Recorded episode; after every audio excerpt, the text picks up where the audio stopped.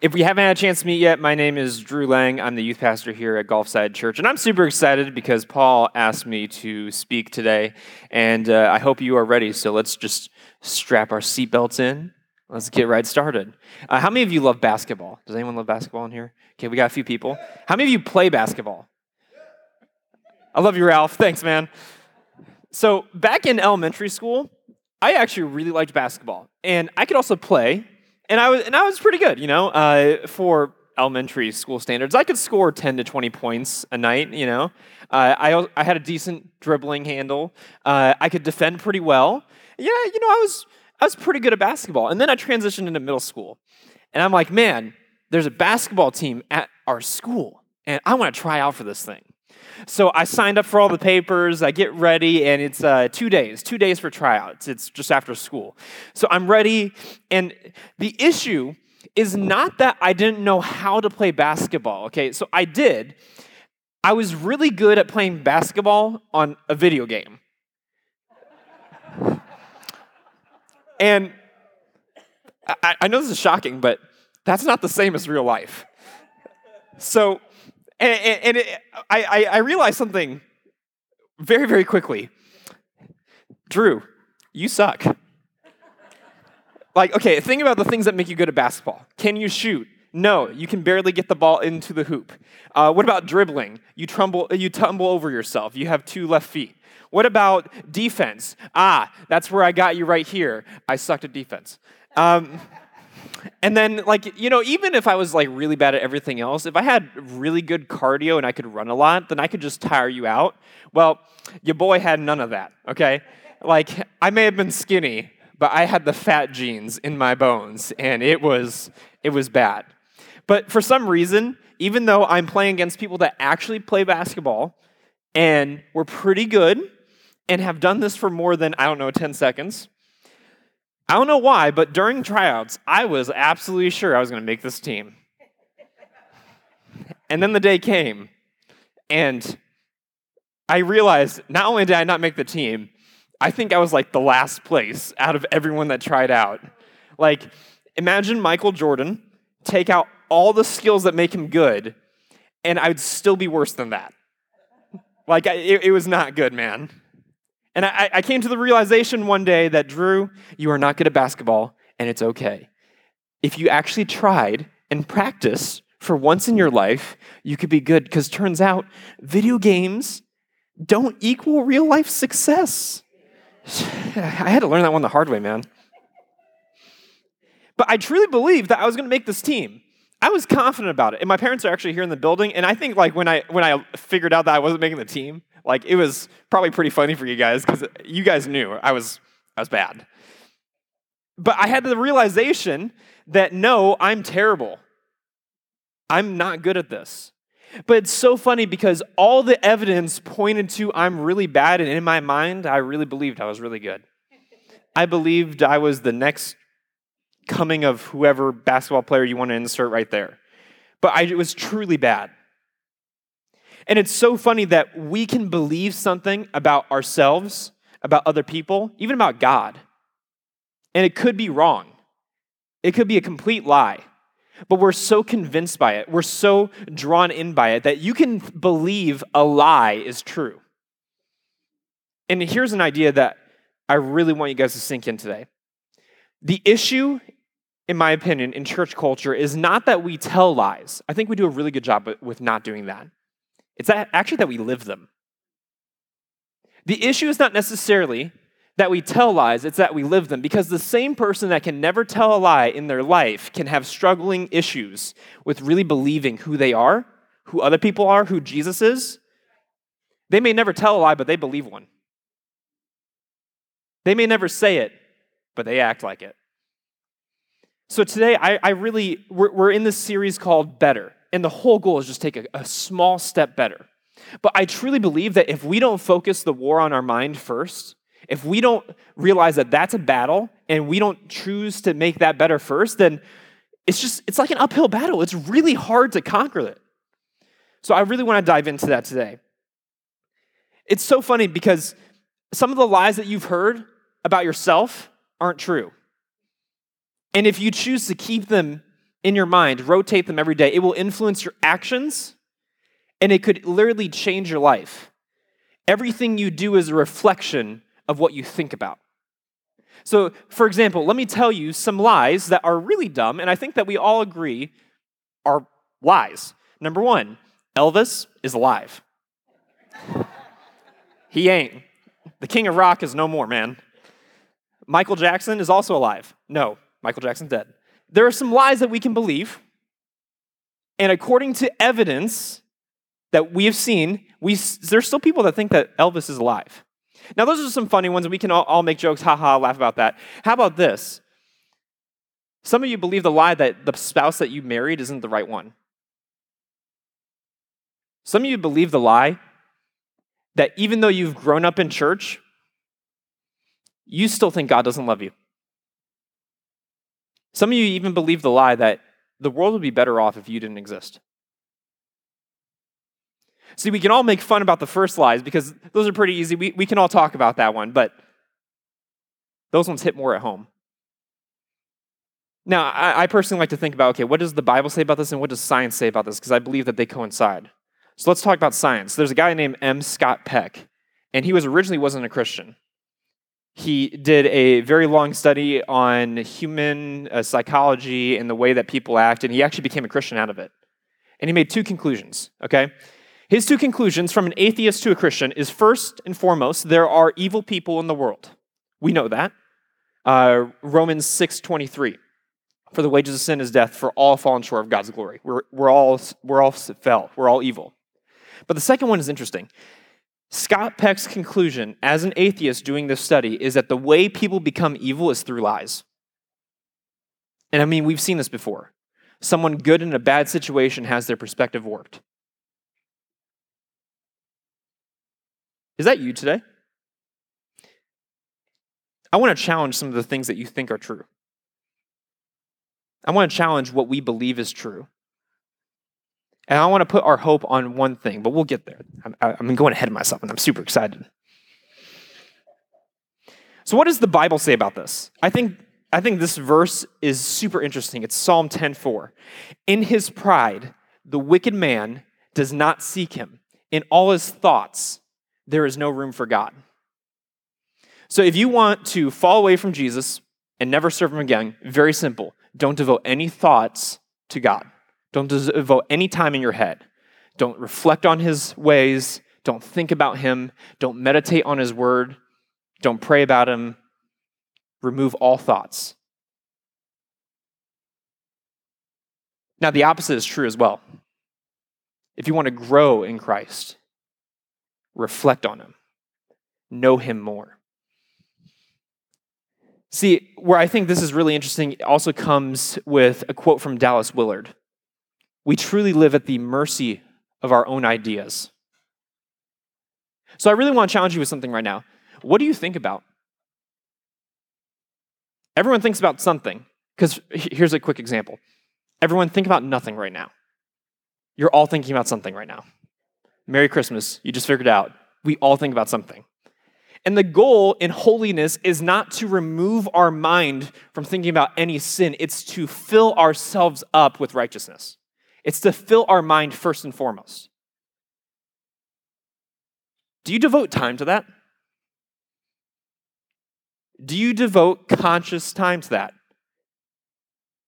Because I'll let you know if you don't do that, there's an enemy that does.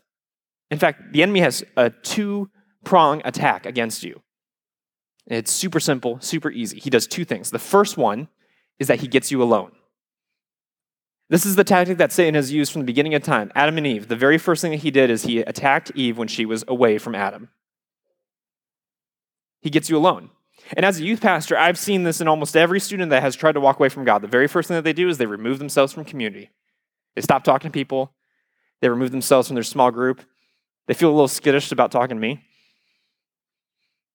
Remove yourself from community. The very second thing that he does, once you're alone and isolated, he then feeds you lies about who you are, about who God is. And here's the best part when you're alone and exposed to lies, it's almost impossible to fight back. Who's the community around you? Who's surrounding you? I think this is what makes Jesus' point so interesting in John 8, 31 through 32. L- listen to this. This is, this is deep. If you hold to my teachings, you are really my disciples. Now, here's the best part. Then you will know the truth, and the truth will set you free. Jesus believes that one of the best ways to know his teaching is to believe in the truth. And the counter to that is Satan wants to believe, you to believe in lies. The gospel, if you want to divide it into this concept, is simple Jesus is the truth, Satan is a lie. Your thoughts go in one of those categories. So, what do you focus more on? the truth of who you are in Christ and what, uh, what Jesus has done on the cross? Or what Satan tells you who you are? Are you condemned, believing that you're a terrible person? Are you confronted with the fact that you may have messed up, but God is good? Do you realize that Jesus loves you so much that he saved you as you are, but he also loves you so much that he won't keep you the same way? And you can't have just one, not the other. What lies do you believe? This is where I think it, gets the most interesting. The deepest lie that Satan tries to get us to understand and believe is super simple God is not trustworthy. If he makes you believe that, everything is available that God isn't as good or as wise or his timing is not perfect and that he will not come through. And think about it almost every sin that you've ever dealt with starts with a lie that God isn't as good as he says he is, that his timing isn't perfect, that he will not provide, and then we must take it into our own hands. How many lies have you confronted like that recently? I'll tell you what, personally, for me, this is hard because I, I know that God's good and I know He's going to provide, but I don't necessarily see how He's going to do that. So, in my natural self, I try to force my way into His goodness. And every time I do that, I actually give up trusting Him. There's a quote from a scholar, and I don't necessarily know if this is fully correct, but I think it's an interesting thought. He says that disbelief is momentary atheism.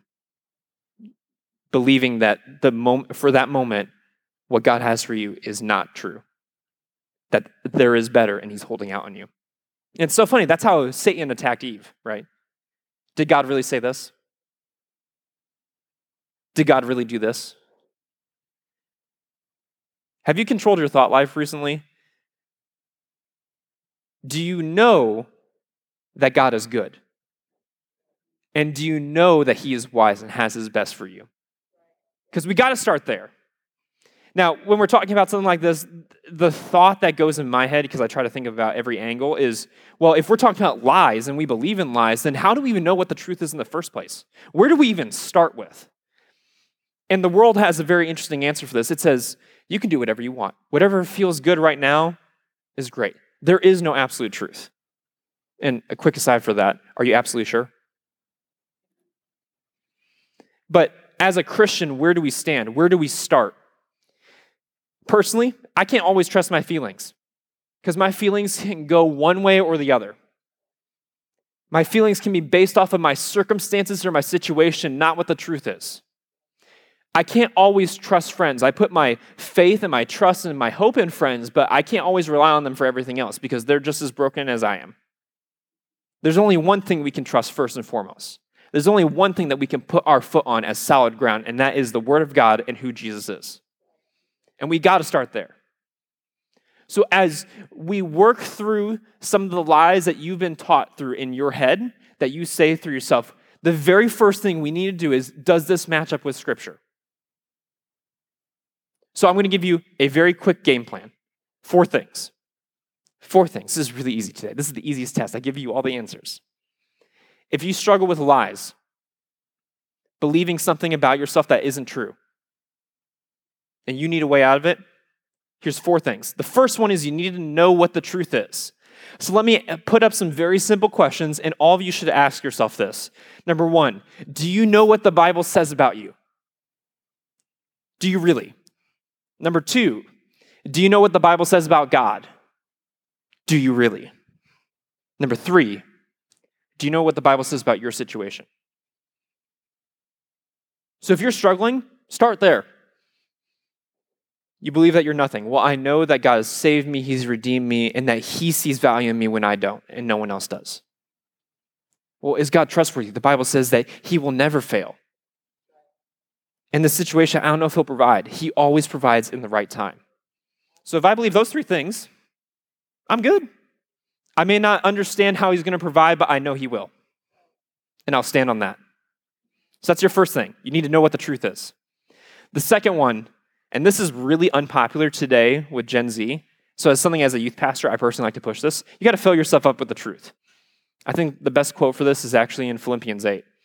Uh, Philippians 4 8. Finally, brothers and sisters, you've heard this before. Whatever is true, whatever is noble, whatever is right, whatever is pure, whatever is lovely, whatever is admirable, if anything is excellent or praiseworthy, now look at these last four words think about such things. It says in, uh, Corinthians, in uh, Colossians 3 set your mind on things above. And in verse 9, it goes, Whether you have learned or received or heard from me or seen it in me, put it into practice, and the God of peace will be with you. Well, there you go. That's your action plan. Start to think about what's godly. Put your mind on higher things, on what God says is good. Put that into practice. And then the promise is so good, and the peace of God will be with you. You struggle with anxiety? whether it's medical or not medical. I believe in a God that it goes beyond any circumstance or situation, and anxiety does not scare him. You have struggled because people in the past that you've trusted before have let you down, and now you believe that you're not a trustworthy person or you can't trust anyone. I believe in a God that loves you, that cares about you, and when everyone else fails, he does not. So, first, know what the truth is. Second, fill yourself up with the truth. Third, you need to limit the real estate of lies in your head. Now, that's a very fun term. What does this mean exactly? I'll give you a very easy game plan. The moment that a lie starts to come into your head, put it as it says in 2 Corinthians, which you'll see later. Actually, we'll, we'll put her up right now. We demolish every argument and every pretense that sets itself up against the knowledge of God. In this last part, and we take captive every thought and make it obedient to the Christ. So the moment that the enemy comes into your mind and starts to tell you things about who you are that are not true, remind yourself of what God tells you in Scripture. The moment you hear a lie, bring a scripture about it. Now, this will be hard for some of us because this involves knowing some scripture, and in this day and age, memorization is not the same as it was in the past. But I can guarantee you this as someone who in college, I had to memorize 300 scripture for a test, and it was really hard for me. It was really taxing. And after the test, I actually forgot most of it. But every single time that I've ever been in need, it always came at the right time because God's faithful. So when you struggle with anxiety, pull out some scriptures about the peace of God. When you struggle with a lack of faith, pull out scriptures about how God will never fail you. You got to fight fire with fire. And if it says in the Bible that the weapons of this warfare are not flesh and blood, but the powers and principalities of this world, then you got to fight with that. And we have a weapon that's sharper than any double edged sword. It goes beyond anything, piercing to the soul. Use that weapon. It has been given to us. And finally, the last, uh, the last guideline is very simple. You need to. I lost my spot. Woo. You need to build yourself in community.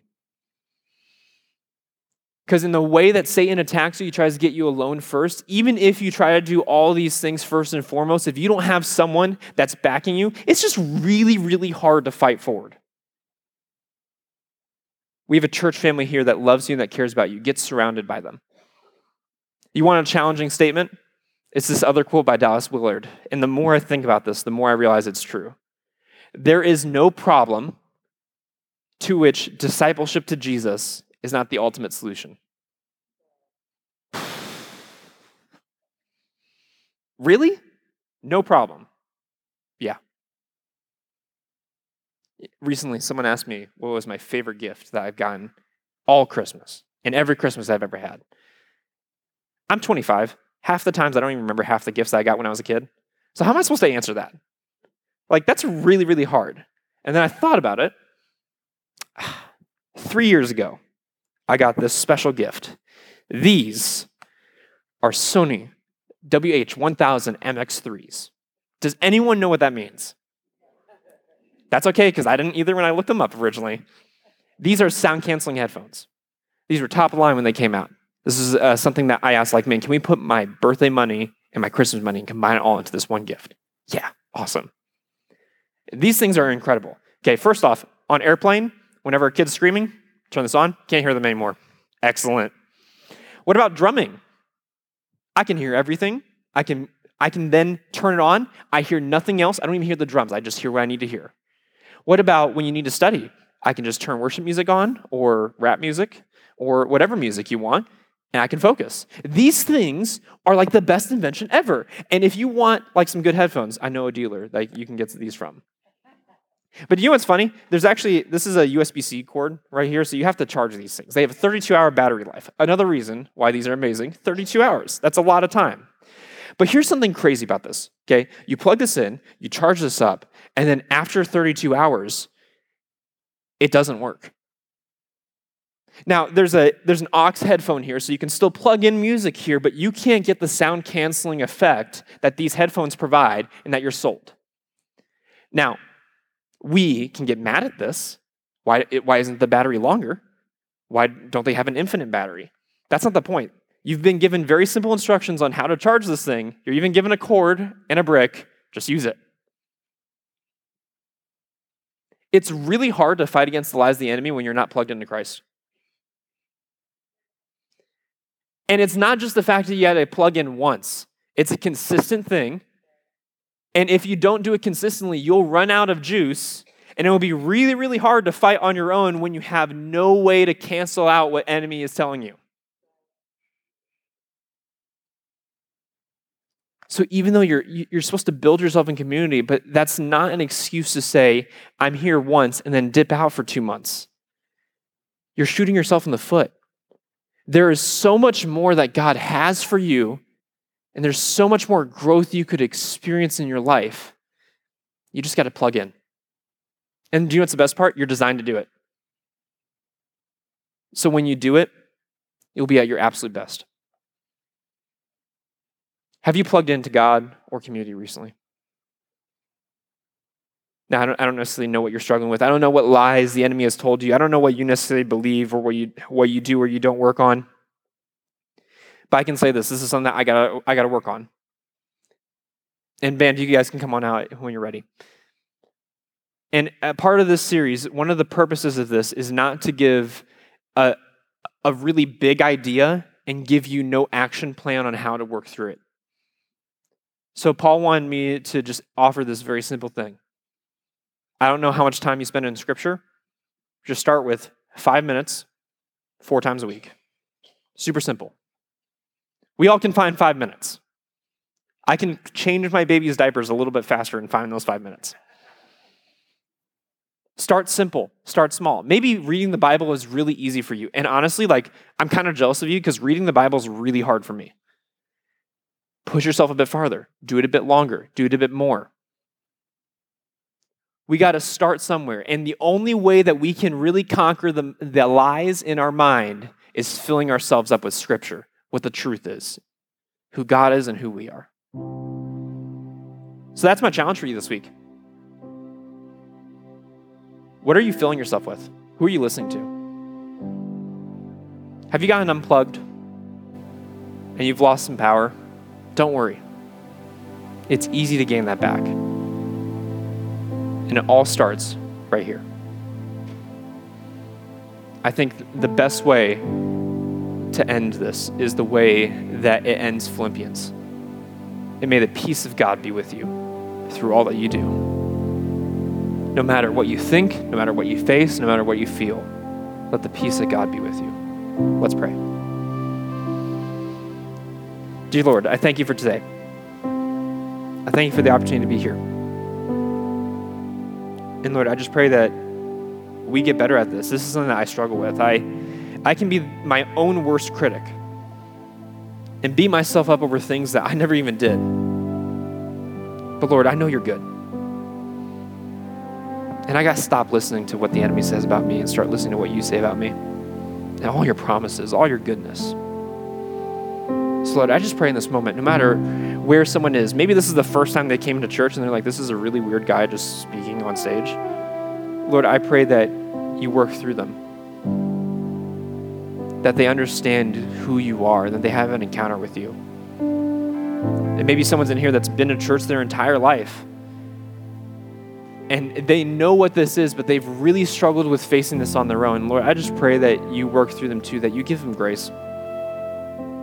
We all can get closer to you. We all can understand you a bit more. So, Lord, I pray that we give our mind to you, that we give our thoughts to you, and that we pursue you with our mind in the same way that we would pursue you with our body. Lord, I thank you for what you've done, but Lord, I praise you for what you're about to do. Amen.